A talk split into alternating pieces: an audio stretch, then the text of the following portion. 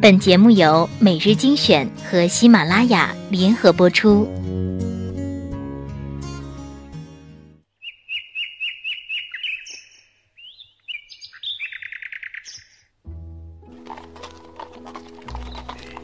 从前，从前，马车很慢，马车很慢，书信很远，书信很远，一生，一生只够爱一个人，只够爱一个人。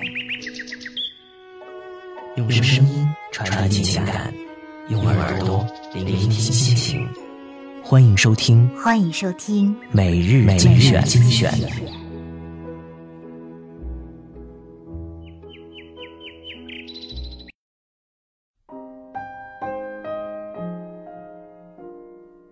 欢迎收听每日精选，我是主播小乖。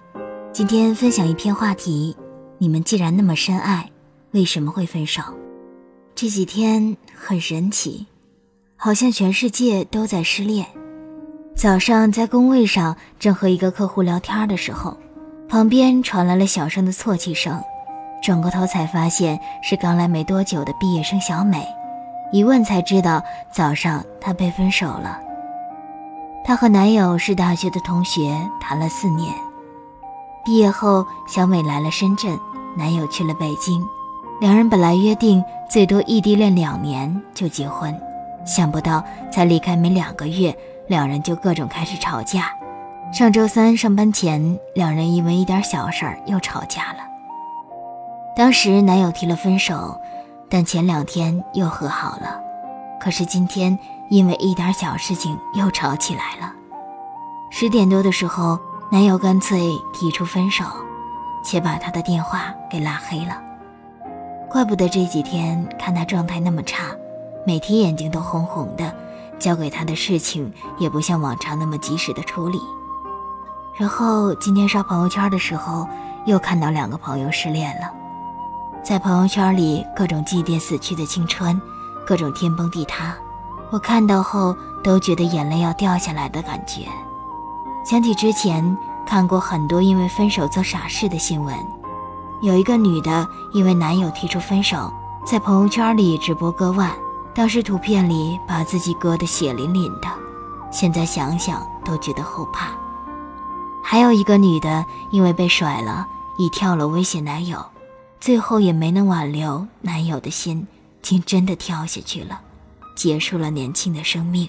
鉴于此，姑娘们，我今天想和你们谈谈，什么才应该是分手后最优雅的姿势。分手了，真心付出过的人都会伤心难过，这个大家都理解都懂。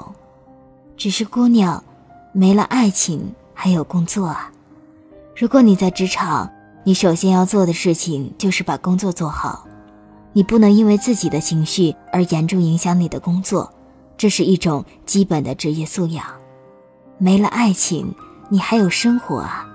出门看看，阳光依然灿烂，鸟儿依旧歌唱，外面的世界还是那么色彩斑斓。没了那个男人，你还有亲人、朋友，还有其他男人啊。你可以跟爹娘打个电话，做个交心的交流，想想你都好久没有跟爹娘好好聊一聊了。你还可以约上好久不见的姐妹，出去好好的疯一把。你也可以约上之前那个一直想约又没敢约的男人呢、啊。你说，道理你都懂，然并卵。是啊，然并卵，自己走不出来，谁说的都没用。但我想告诉你的是，谁也别装深情，谁没谈过几场恋爱。既然你们那么深爱，为什么还会分手？你说，你们分手原因跟别人不一样，但分手的原因归类下来无非就是几种情况，要不男女双方都倦了，要不就是一方倦了，或者出轨了，要不就是爹娘不同意了，要不就是因为距离的原因。但说实话，归根到底无非还是两个人都少了一定要和对方在一起的决心。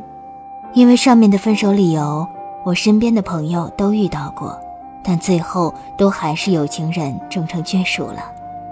有人坚持了七年异地恋，最后修成正果的；有父母最开始毅然决然反对，甚至父子不相认，但最终还是结婚了的；有被劈了两次腿，最后还是牵手一生的。